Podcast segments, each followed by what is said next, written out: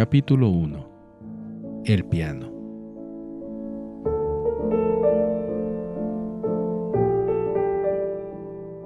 Mami, ¿qué estás viendo? Unos vestidos. Espera un poco.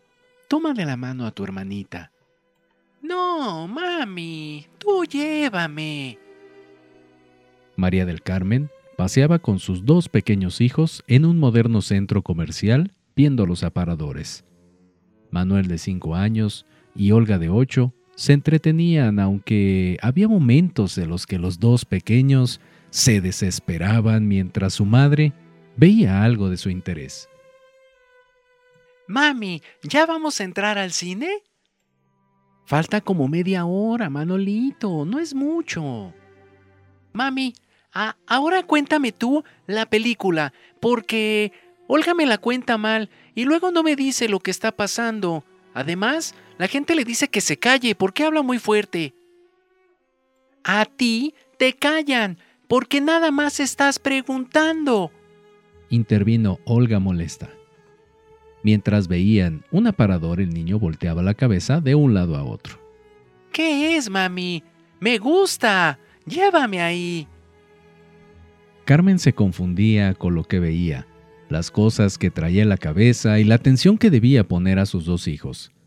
Tardó un poco en poner su mente en orden y comprender que su hijo escuchaba la música que provenía de una tienda de instrumentos musicales, principalmente pianos.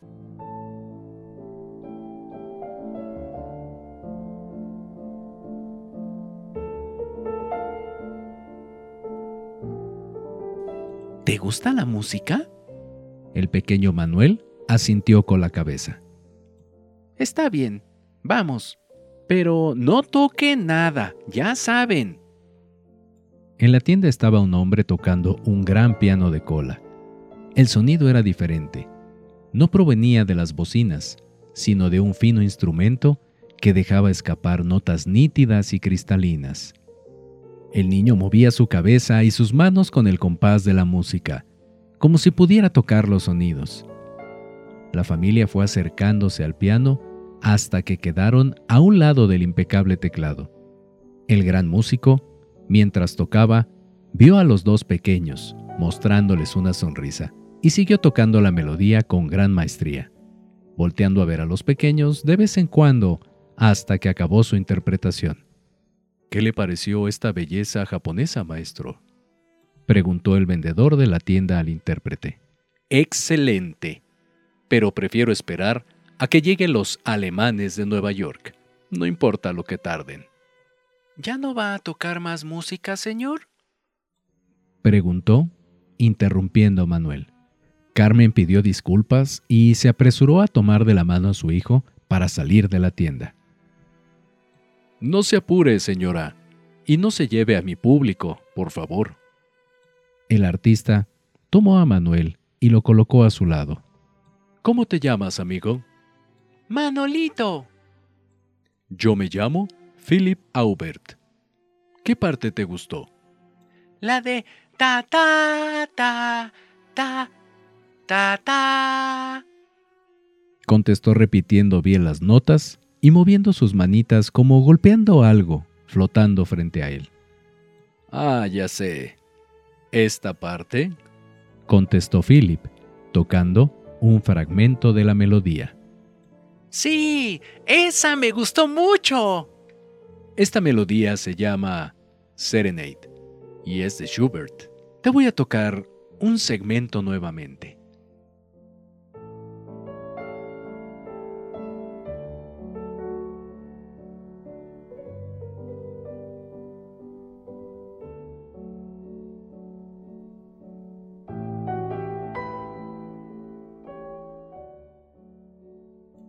Pianista tocó la melodía completa sin dejar de mirar a Manuel, quien hacía gestos y movimientos que demostraban lo que sentía al oír cada nota.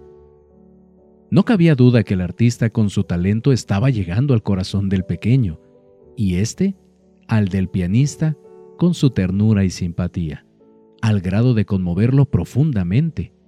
Al terminar, Manuel aplaudió y dio las gracias a Philip.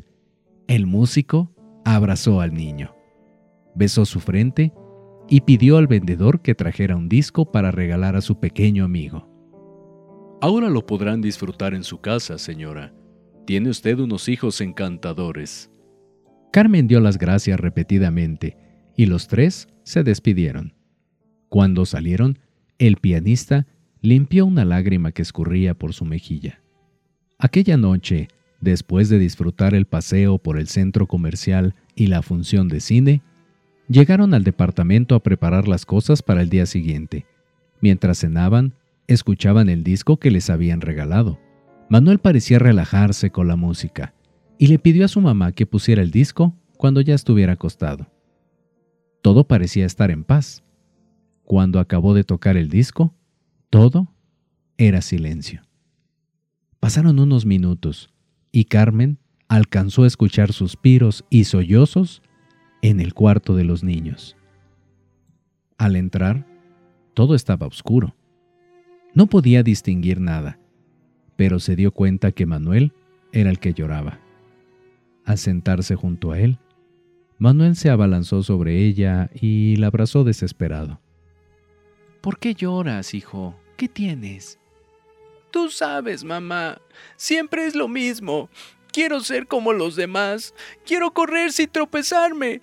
Quiero ver el cielo. Quiero verte a ti.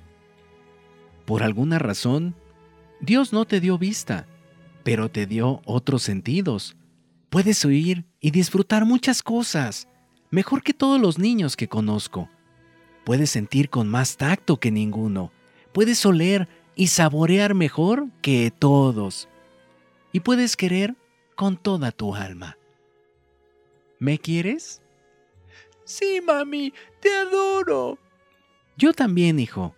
En este momento, la luz está apagada no puedo ver nada y no necesito la vista para quererte como te quiero, a ti y a tu hermana.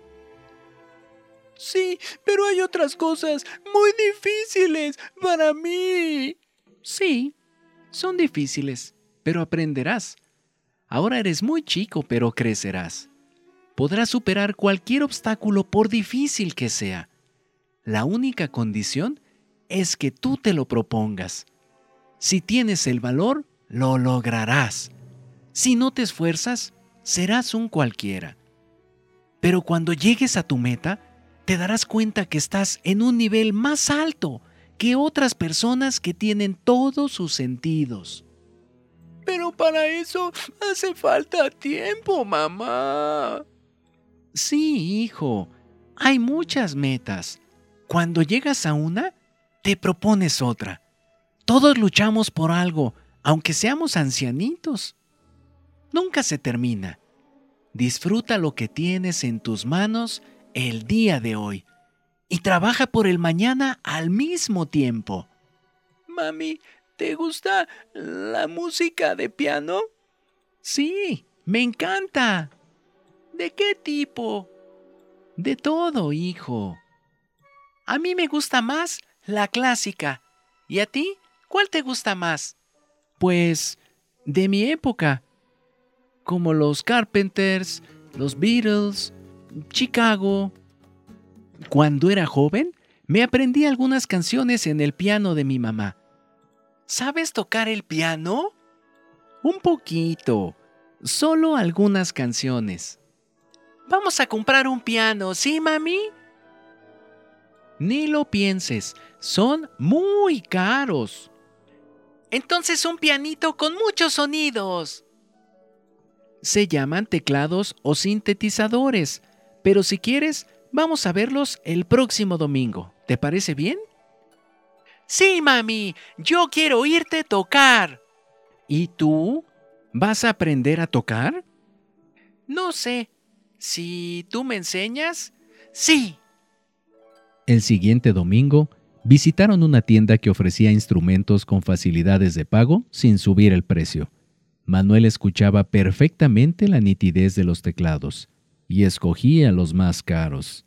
Pero lograron encontrar uno de regular precio y un sonido relativamente bueno. Carmen calculó los pagos mensuales y aunque desbalanceaban los gastos, pensó que valía la pena hacer el gasto por sus hijos. Cuando llegaron a casa, los dos pequeños peleaban por tocar el instrumento y movían los botones para escuchar los diferentes sonidos, mientras Carmen preparaba la cena. Una vez preparada la cena, Mari Carmen llamó a sus hijos para cenar.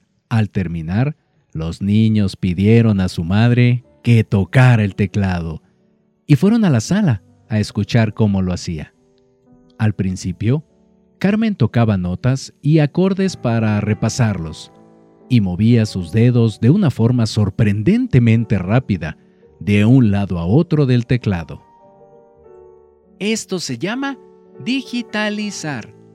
Cada dedo debe tocar cierta nota y hacerlo en orden. Por favor, mami, ya tócanos algo, pidió Olga. Está bien, les voy a tocar una canción del grupo Chicago. Solo déjenme recordar cómo va. Ok, aquí va. Se llama Color My World.